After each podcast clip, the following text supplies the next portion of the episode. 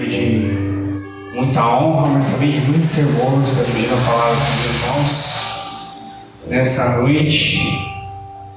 E fui pego de surpresa pelo pastor dizendo que ele está meio agarrado. Eu pensei, ah, eu tenho uma palavra preparada, mas quando eu estava meditando na palavra lá no meu serviço, Deus foi mudando a palavra e foi trazendo coisas novas.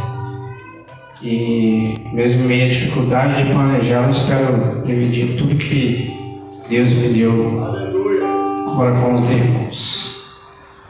Marcos, capítulo 2, a partir do versículo 1, nós vamos ler até o 12. Marcos, capítulo 2, versículo 1. Amém? Dias depois, quando Jesus retornou a Cafarnaum, a notícia de que ele tinha voltado se espalhou rapidamente. Em pouco tempo, a casa onde estava hospedado ficou tão cheia que não havia lugar nem no lado de fora da porta. Enquanto ele anunciava a palavra de Deus, quatro homens vieram carregando um paralítico numa maca. Por causa da multidão, não tinha como levá-lo até Jesus. Então abriram um buraco no teto, acima de onde Jesus estava, e em seguida baixaram um homem na maca, na frente dele. Ao ver a fé que eles tinham, Jesus diz ao paralítico: Filho, seus pecados estão perdoados. Alguns dos mestres da lei que estavam ali sentados pensaram: O que ele está dizendo? Isso é blasfêmia, somente Deus pode perdoar pecados. Jesus logo percebeu o que eles estavam pensando e perguntou: Por que vocês questionam essas coisas em seu coração? O que é mais fácil dizer ao paralítico: Seus pecados estão perdoados? Ou levante-se, pegue sua maca e ande. Mas eu lhe mostrarei que o Filho do Homem tem autoridade na terra para perdoar pecados. Então disse ao paralítico: Levante, se apegue à sua maca e vá para casa. O homem se levantou de um salto, pegou sua maca, saiu andando diante de todos. A multidão ficou admirada e louvava a Deus, exclamando: Nunca vimos nada igual. Amém? Pode se assentar? Pai, nós queremos primeiramente te agradecer pelos Dias que o Senhor tem nos dado, Senhor, de louvor, de adoração na sua casa. Te agradecer, Senhor, por mais essa noite em qual o Senhor veio ministrar nas nossas vidas. Através dos louvores, através da sua presença. E que, Senhor, apesar de mim, o Senhor faça ser ouvida a tua voz neste lugar e Senhor fale aos nossos corações. Porque o Senhor tem grandes milagres, grandes curas para fazer nas nossas vidas. E Senhor precisa que nós estejamos curados também. Assim eu te agradeço, Pai, em nome de Jesus. Amém. Primeira vez que eu li esse texto, eu percebi que é um texto que tem muitos questionamentos, muitas perguntas. E eu saí de, desse texto com uma pergunta: o que era mais fácil? Perdoar os pecados ou falar para o paralítico levante e? Mas tem muitas mais questões aqui para ser ditas. Muitas mais questões que o texto faz para nós, como tipo, quem é ele que está falando essas coisas? Os mestres às vezes se perguntam em pensamento: quem é esse que está perdoando o pecado? Quem é esse e o texto nos faz várias perguntas. Mas para a gente entender as perguntas que vão responder também perguntas nossas, a gente precisa entender o que aconteceu aqui. Jesus ele começa seu ministério proclamando o reino de Deus, arrependam-se. Seus pecados foram perdoados, arrependam-se. Ele é batizado por João Batista o Espírito Santo em forma corpórea desce sobre ele e João Batista diz: Ali está o Cordeiro de Deus que tira os pecados do mundo. ele vai para o deserto ser tentado por Satanás e vence essa tentação. Em Lucas, diz que ele chega à sua cidade, Nazaré, e ali ele proclama algo muito interessante. Nós podemos ler lá em Lucas, capítulo 4, versículo 18. Ele diz que ele chega numa sinagoga, pega o livro do rolo do profeta Isaías e diz: O Espírito do Senhor está sobre mim, pois ele me ungiu para trazer as boas novas aos pobres. Ele me enviou para anunciar os cativos que serão soltos os cegos verão, os oprimidos serão libertos, e é chegado o tempo do favor do Senhor. E aqueles da sinagoga acham isso tão perturbador que tentam jogar Jesus num precipício, mas ele consegue fugir. Após isso, ele chega a uma cidade chamada de Cafarnaum e ele cura um leproso. E o leproso é a cura desse leproso é um milagre espetacular, porque é um milagre que só o Messias, o Cristo, poderia fazer. Nós temos que lembrar que em toda a história de Israel, somente Naamã, o sírio, havia sido curado da lepra por Eliseu pelo profeta Eliseu.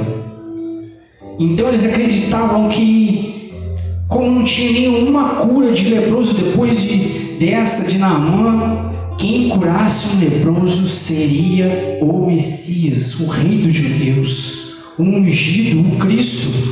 E Jesus ele, ele consegue fazer esse milagre, ele executa esse milagre e todos ali naquele dia, naquela hora do paralítico já estão ali para eles identificarem quem é o Cristo. Mas os doutores da lei ainda se perguntam: quem é esse? Quem é esse que tem a ousadia de perdoar pecados? Mas tem algumas outras perguntas que a gente pode fazer para esse texto. Você já pensou que aqueles quatro amigos daquele paralítico, eles tinham alguma dúvida de que quem era Jesus, que Jesus de fato era o Cristo? Já se perguntaram que eles não tinham dúvidas. Imagina, tente se colocar nessa história.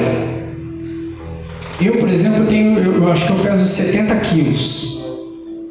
Imagina que o presbítero Herô, o irmão Pablo, o irmão Juan, o irmão ali que eu esqueci o nome agora. Oi? Ricardo. Eu, eles vão me levar daqui até a porta. Vocês conseguem me levar daqui até a porta? A maca? Conseguem. Mas imagina daqui até o supermercado Pérola. Vocês conseguem me levar? Consegue? Imagina que isso aqui agora é tudo um pedregulho, é tudo é deserto, cheio de pedras, escorregadia. Vocês conseguem me levar? Consegue? O presbítero consegue. Mas imagine que isso aqui tem uma multidão. Você já foi num show, numa coisa de multidão, você tem que ficar se coisando das pessoas? Já ficou mais difícil, né? Se esses caras duvidassem de quem é o Cristo, todos eles não levariam o paralítico. Então eles de fato sabem que eles, quando eles chegarem lá, o amigo deles que está paralítico numa cama vai ser curado. Não há dúvidas para eles de quem é que está ali, de quem é ali que está ali proclamando a palavra, de quem é ali que está curando. A dúvida é só dos escribas, dos fariseus, dos doutores da lei. Que ele pergunta o que, é esse?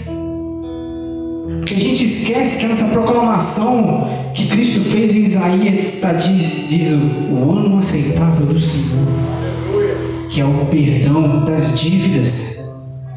Isso está na proclamação. Mas aí eu pergunto de fato: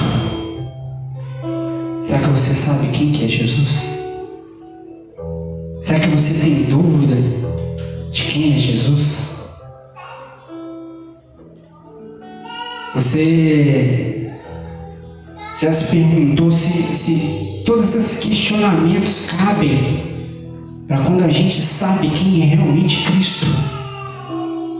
Porque esses doutores da lei eles não sabiam quem era, eles achavam que sabiam quem era. Eles conheciam muito da palavra, mas eles não conheciam Cristo de fato, de conviver com Ele. E esses homens que levam o paralítico até lá, eles não têm dúvida nenhuma de quem é Cristo, que Cristo pode curar.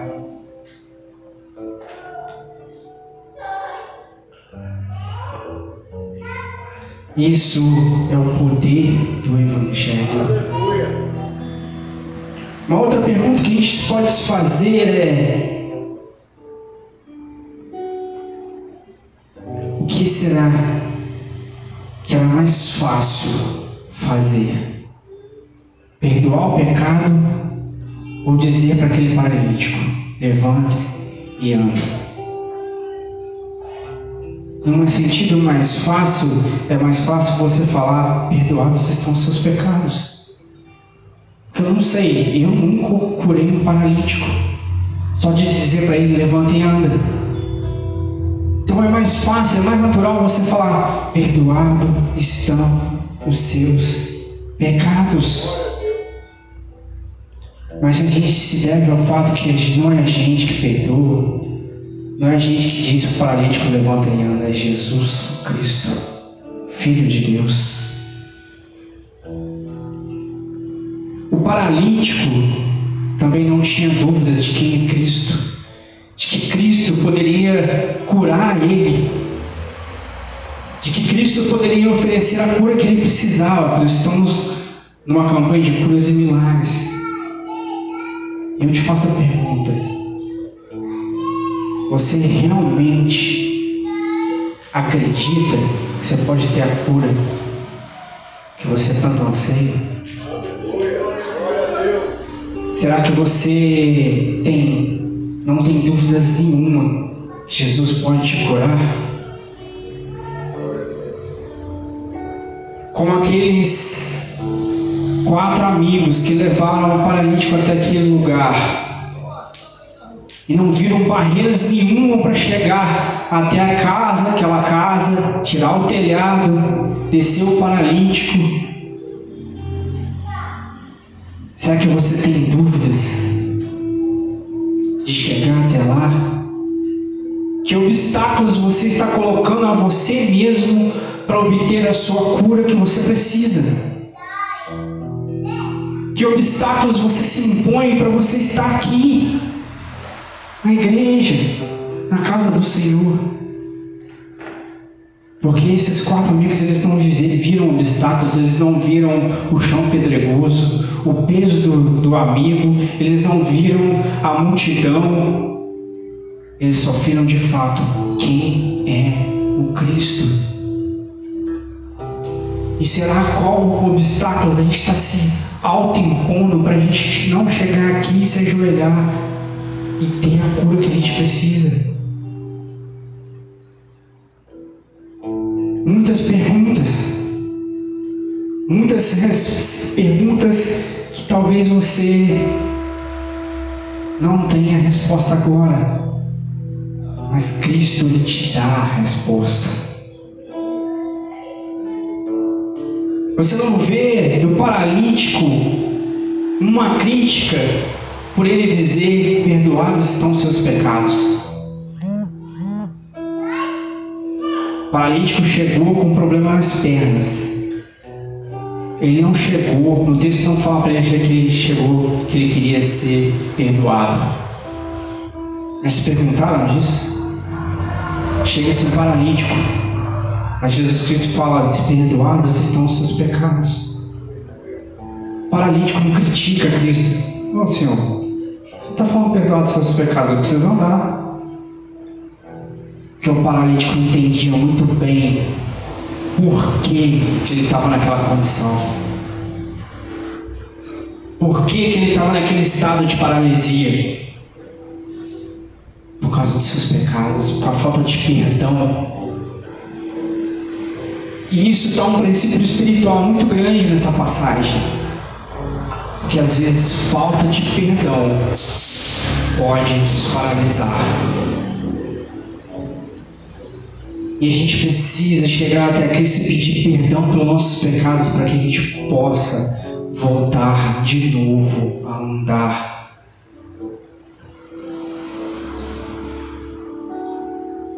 Que pecados você precisa pedir perdão para Jesus para que você volte a andar.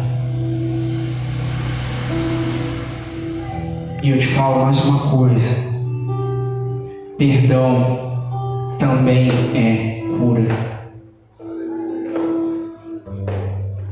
Ser perdoado por Cristo também é ser curado. Tiago, capítulo 5, versículo 15, diz que a oração da fé salvará o enfermo e o Senhor o levantará. E se houver cometido pecados, estes lhe serão perdoados. Portanto, confessem os seus pecados uns aos outros e orem uns pelos outros para que vocês sejam curados. Muito pode por sua eficácia a súplica dos justos. Muito pode por sua eficácia a súplica dos justos. A Bíblia nos diz que o perdão cura. Que nós pedimos perdão para Deus e confessamos pecados diante dos irmãos, nós somos curados e nós nos levantaremos.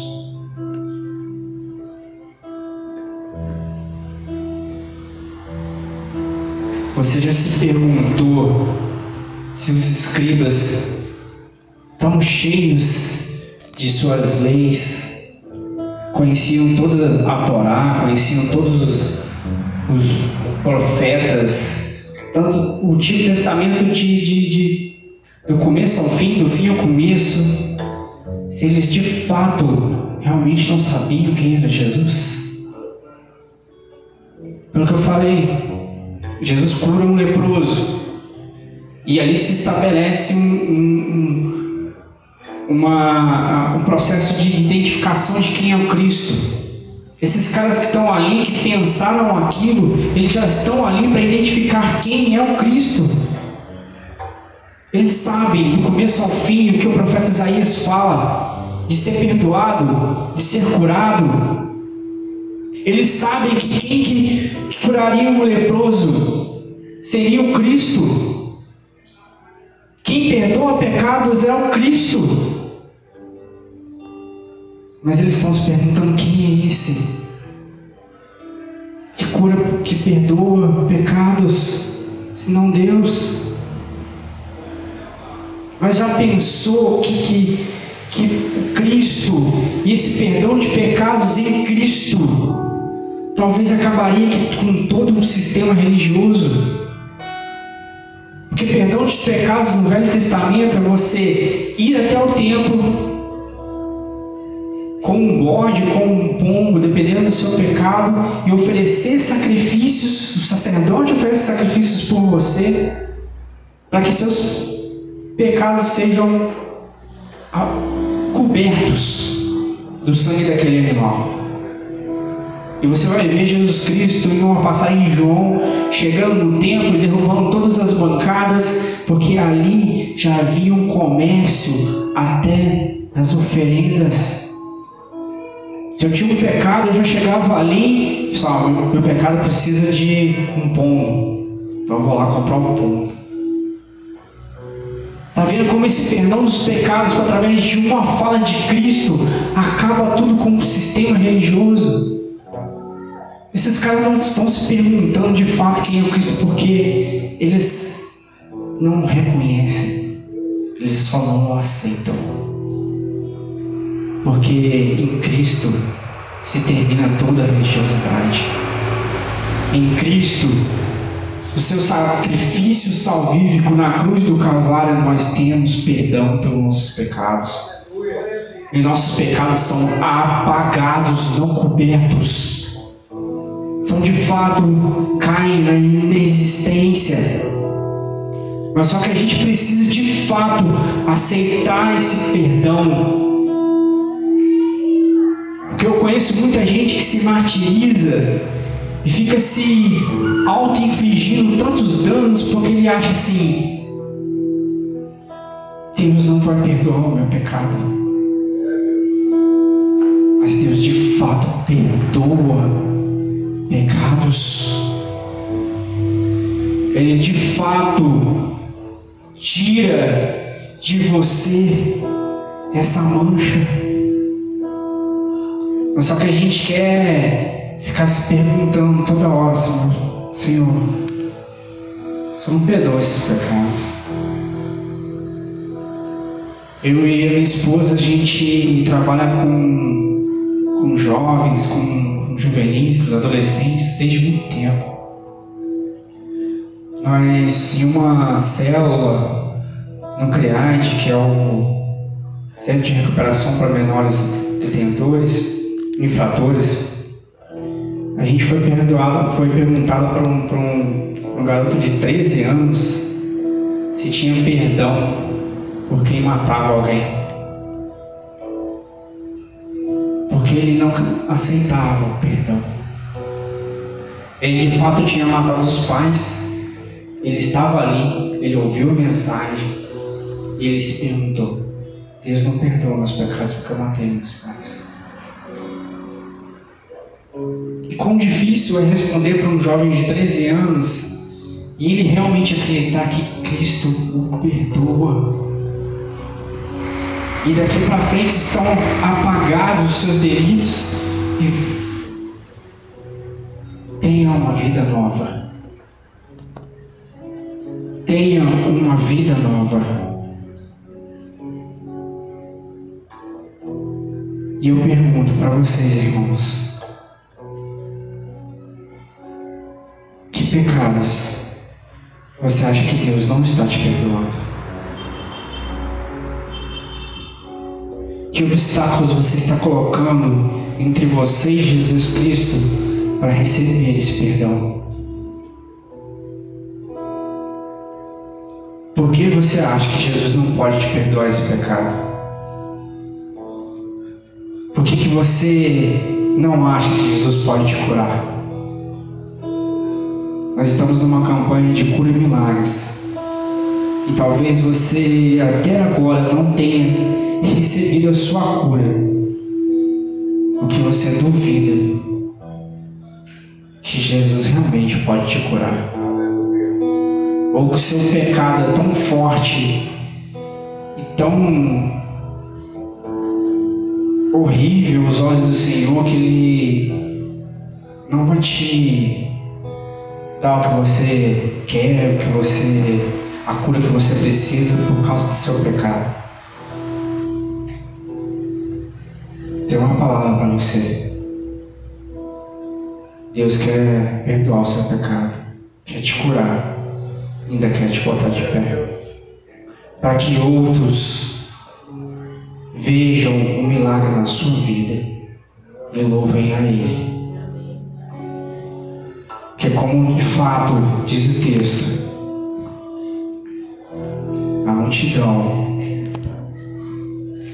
dizia: Nunca vimos nada igual. Hebreus vai falar que não há sacrifício de touros, não há mais sacrifício de bodes, porque o sumo sacerdote se ofereceu em sacrifício perfeito. Ele verteu seu sangue na cruz para limpar e nos purificar dos nossos pecados e nos de fato nos perdoar. E eu quero concluir e te chamar para levantar e orar, te fazendo pergunta: Por que você acha que Jesus não pode te perdoar, te curar e te botar de pé? Não seja como os mestres da lei que fiquem se perguntando quem ele é para perdoar pecados. Seja como os amigos do paralítico, que não viram os obstáculos à frente e levaram teu amigo, o amigo até Cristo. Seja como o paralítico que não se perguntou ou criticou Jesus porque ele estava sendo só perdoado e não estava se colocando de pé. Reconheça que às vezes a falta de perdão e você achar que seu pecado é tão grande que não pode ser perdoado é que está te deixando paralisado até agora. E aceite esse perdão, a graça de Deus sobre a sua vida. E assim eu agradeço pela oportunidade em nome de Jesus. E eu quero convidar o presbítero a orar por nós, porque eu também tenho pecados, eu também tenho falhas. Nós não somos perfeitos. E eu preciso da graça de Deus, eu preciso do perdão de Deus todos os dias.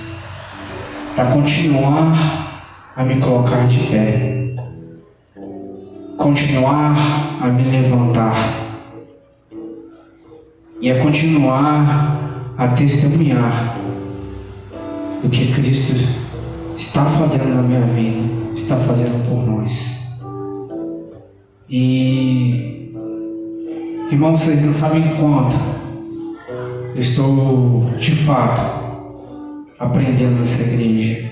Poder da oração, poder de pessoas que olham por você. Todas as terças-feiras eu, eu reconheço o, o, poder do Espírito Santo na vida do pastor, na vida do presbítero na vida da, na vida da irmã Fátima. E a gente precisa reconhecer que a oração desses justos nos curam dos nossos pecados pelo poder de Cristo e pelo poder do Espírito Santo na vida deles.